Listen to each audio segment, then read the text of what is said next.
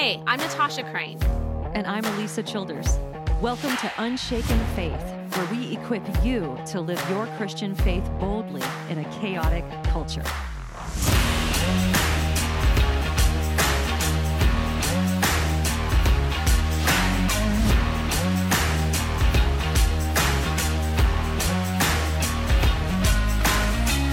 As our regular listeners know, Alisa and I started a conference this year called Unshaken. Along with our friend Frank Turek, we've done three dates so far to equip the church to live for Jesus in a world increasingly at odds with Christianity. Well, after we wrapped up the Tucson conference a couple of weeks ago, Alisa and I were talking about all the wonderful people that we got to meet at the end of the day out at our book tables. And as we talked about some of the conversations we had, we realized that there was really this recurring theme, something that we were hearing over and over from people. And it was this it's so nice to know we're not crazy. It's so nice to be with other believers who hold to the truth of Scripture and not feel so alone. Now, that's a paraphrase, but I can say that multiple people said it's so nice to know they're not crazy specifically. That is the use the word that they were using.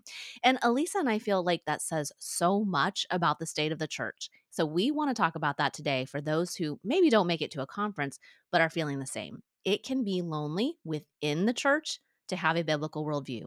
And if you're feeling that, we hope to encourage you today. But first, let's do some announcements and our tips of the week. Right. Well, we are so excited that our next Unshaken is just a month away, and it's actually coming to my hometown, Nashville, on November 4th. And many of you have already gotten your tickets, but there are still plenty of tickets available for Nashville. Go to unshakenconference.com to register. And then, of course, my tip of the week has to do with an objection to Christianity that might be brought up to you by a skeptical friend or a loved one. And that has to do with what we call the problem of evil or the problem of suffering.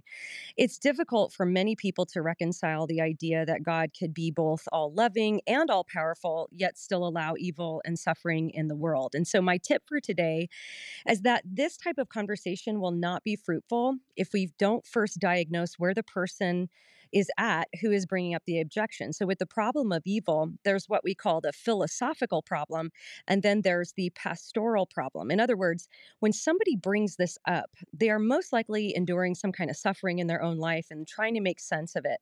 Um, maybe it's an unexpected cancer diagnosis, the death of a loved one, something like that. And that is not the time to bring in philosophical arguments like the free will defense or the moral argument. That person just needs our understanding. And as scripture says, says, cry with those who cry. But it might be that someone is just trying to wrap their intellect around this perceived difficulty, be, but they're not necessarily going through some kind of a deep trial. And in that case, we can bring out those logical arguments. But I think just with any uh, apologetic topic, you really just kind of want to figure out why the person is asking the question in the first place. And that can really help you choose a path for how you go about ministering to the needs of your friend or loved one. Yeah, always ask questions first, right? That's a yeah. it's kind of an apologetics rule. That's really good. That is so much more important of a tip than the one that I have to offer today. this sounds like the most ridiculously unimportant tip, but it's just something that's been bugging me lately. So here it goes. My tip today is to never use a laughing emoji on a social media comment that's intended to be serious. Mm. I keep seeing this happen, and I don't know, Lisa, if you if you've noticed this lately, but it feels like there are so many online discussions where, but even between Christians people will comment about something, like, for example, they'll make their comment about their view on the age of the earth. And then someone else who has a different view will leave a laughing emoji on the comment because they disagree, even though there was nothing intended to be funny about the comment. And so the person who comes along to leave that is trying to say, hey, oh, this is really silly or this is so ridiculous. Yeah. And it's just insulting. It's so rude. And I am surprised how often I actually see that. So, if you disagree with someone, explain why, but do it graciously. If you would not laugh in someone's face to mock them for something they said in person, and hopefully that you wouldn't do that, don't do the online equivalent. Very important and yet unimportant tip for today.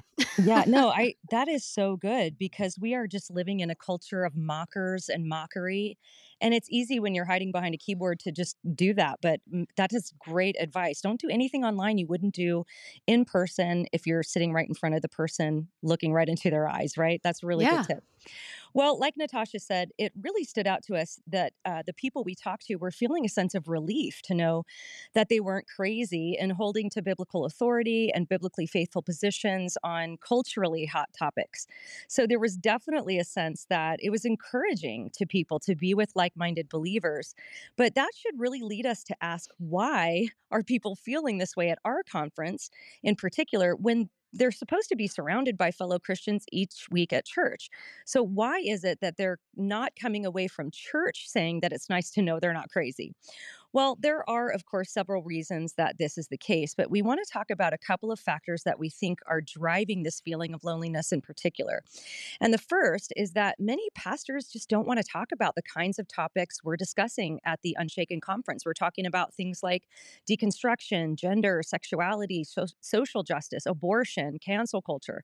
And many feel like if they do, they're giving you know, if their pastors do talk about these things, they're giving very unsatisfying answers that seem to either capitulate to culture uh, or just completely go off the rails rather than stand for biblical clarity. So, Christians who realize the importance of these subjects and hold to biblically faithful yet unpopular views, they aren't getting that encouragement from the pulpit. And I think there's probably a couple reasons that pastors tend to avoid these topics. Uh, I think that as topics in culture tend to become more conversation pieces and then there sometimes tends to be legislation about them pastors will shy away from them thinking oh well this is just a political issue but as our friend frank turek points out uh, in his talk and book, Legislating Morality, you know, there are topics like abortion wasn't a political topic 50 years ago until it was one. And just because something becomes a, a political topic, we can't stop talking about it. And I think also maybe another reason that pastors shy away from it is we've talked on this podcast about Big Eva. These are big platforms that are advising pastors how to handle topics. But maybe the person in the pew is experiencing some of these issues in a really, really different way. And here's a perfect example. So I I study deconstruction. I just finished a book on it. And if you go to some of these big Eva platforms, they they kind of tend to characterize deconstruction as something that can be positive, it can be something that's helpful for people.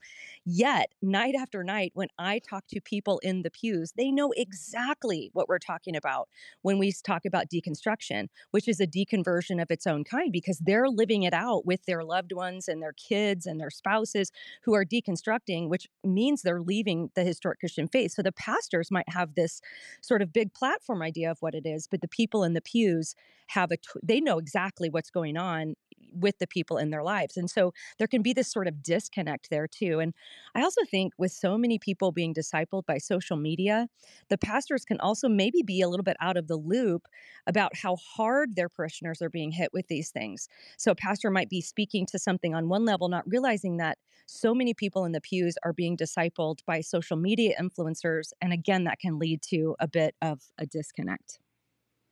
Yeah, that's that's so true. And also, I think that um, you know, in terms of being out of the loop a little bit, that's not to be critical of pastors. They have such right. a huge job, right? They are responsible for so many things, not just staying up to date on all the things that we're talking about here. And so they, you know, they're they're counseling people and they're visiting people and they're praying with people. I mean, there, there's so much that goes into a pastor's job.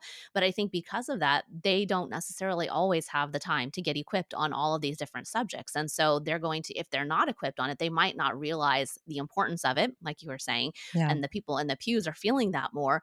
Or even if they know the importance of it, they might not have had the opportunity yet or the time to really dig in and understand some of these subjects. And so they're going to be hesitant to actually talk about them. So I've heard from quite a few people where that was the case in their church that they noticed that maybe there was some kind of influence that was coming in from an unbiblical movement. And when they took it to the pastor and they said, hey, you know, this there's a problem with this, uh, the pastor was like, well, I, I, don't even know about this. And so mm. they actually educated their pastor about it. So I think just being equipped is something that not necessarily every pastor is is um, already in that position. So that's that's a really important point. Well, a second factor, I think, lies in statistics. And so here I am being the stats person again. But a lot of people have heard me talk about these stats, and they, they're really critical for this. 65% of Americans identify as Christians.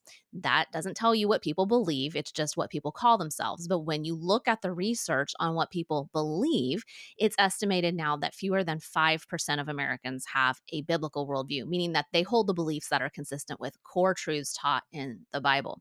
But here's the stat that we think is so relevant relevant to what we're hearing at Unshaken conferences. According to that same research on worldviews that tells us that fewer than 5% of people have a biblical worldview, only 21% of people in evangelical churches have a biblical worldview. And I'm, if, if anyone's new to this research, if you haven't been listening to our episodes and heard us talk about this, I talk about all this research in depth on in my book, Faithfully Different. So you can you can go there if you're interested in more of the, the research. But think about what that means. If you hold to a biblical worldview, on average, eight of the 10 people sitting next to you in church hold a different worldview. So they may have a lot of beliefs that overlap, like they probably think that God is love, that it's important to love others, or maybe even that Jesus died for their sins, but they're going to have different views on some really big and important topics, and especially the kinds of cultural topics that are so dividing people today. And the reason that you find that out as a churchgoer that, hey, I believe some very different things than the people sitting around me is because suddenly over time it becomes apparent in church groups that you're in, whether it's a social group or a Bible study, you start hearing comments that are made by the people around you and you start to realize, hey, not everyone is on the same page about some really big topics. And that can start to feel really isolating especially because this isn't something of small importance. It's not like you just learned that everyone at church likes artichokes and you don't. I mean, like Alisa said, this is something that is uh, people are experiencing in some really significant ways in their personal lives. So when you start to see that the majority of the church around you doesn't see the Bible in the same way, or if they see it in the same way, they're not applying it consistently to cultural issues, or even if you are, they're not willing to speak up, then you start to feel like you're alone. So the people who tend to come to our conferences are those who realize the importance of being bold today in culture, and that can be a lonely place within the church. So, those are just a couple of reasons why we think Christians are feeling lonely within the church. And it actually makes sense to us if you consider those factors. But we want to spend the rest of our time offering some encouragement if that's how you're feeling. We're each going to share three suggestions. Alisa, what do you have? Well, I feel this loneliness myself. So I just thought I would share some things that I've tried to do in my own life. And the first one is to seek out friendships with people who are like minded. And this is actually one of the benefits of social media is that you can find people that may not be in your local area that are really seeking to be biblically faithful Christians. And you can connect with them and be encouraging to them and get encouragement from them. So that would be number one. And number two would be to pray for your pastor and your church con- conversa- uh, congregation. Sorry, because remember that as Christians, we want to approach our local church with the attitude of how can I serve, not necessarily how can I be served. So if you're in a if you're in a church that's progressive or teaching heresy, by all means consider leaving that church and finding a biblically faithful church. But if not, if your church is biblically faithful, but maybe they just don't really speak out on some of these things, or maybe there's a little bit of confusion on some things, I recommend using your gifts and talents to serve in the best way you can. Maybe offer to be the solution, maybe offer to teach a class or lead a small group or uh, start a book club or something. I, pastors, like Natasha said earlier, they're so busy, they're counseling, they're, they're doing so many different things. And I've even heard from pastors that it's so helpful if somebody comes with a criticism that they also come with a solution. So be the solution.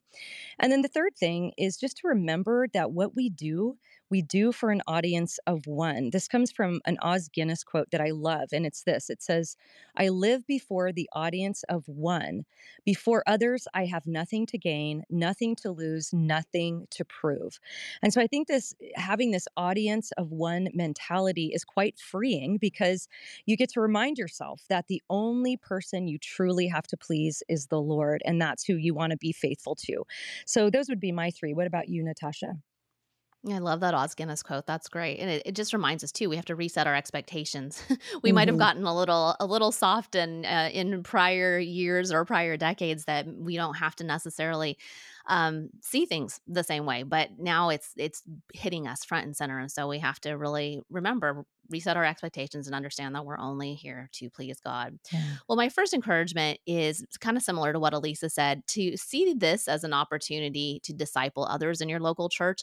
And what that looks like is going to depend on the person and the church. So there's not like one specific thing, but just consider leading a, a Bible study, even where you're just helping other Christians learn to love the Bible and study it well. You know, if you want more people around you to have a biblical worldview, that starts with getting them to read the Bible and understanding how to read the Bible and and reading it to the, the best of our ability. So that's a hugely important first step, I think. And get involved with your youth ministry. There's such a need to kind of facilitate the, the discipleship and the training of the next generation. If your church tends to do book studies on books that aren't very deep, offer to lead one and pick a better book. So, like Alisa said, just be part of the solution. And if you're feeling that loneliness, see it as an opportunity to bring more people in to understanding the importance of these topics. The second encouragement is to keep reading books, listening to podcasts, or watching videos of people who do speak on the big subjects today in a biblically faithful way. It is not a substitute for your pastor. So I want to be really clear about that. But if you're in a church where your pastor does avoid these topics, or maybe not even intentionally, just doesn't touch them, this kind of content can be of great support. So you know you're not alone. And oftentimes you can hook into communities around those authors and speakers online to find others who care about the same things on social media. So think Facebook groups, for example, and that's just one type. So, yes, there are some good uses of social media. And finally, don't forget to stay grounded in the Bible yourself. No one knows everything. So, seek to continually grow in your knowledge of the Lord and His Word so that you are fed well enough to be able to speak with truth and love into the lives of others. Yeah, that's really good. Well, thank you all so much for listening today. Don't forget to subscribe to the Natasha Crain podcast and the Alisa Childers podcast for more long form episodes where we go deeper into topics like these. But for now, let's remember that as Christians, we have a firm foundation to stand on. That, as Psalm 62 puts it, is our rock and salvation, our fortress where we will never be shaken.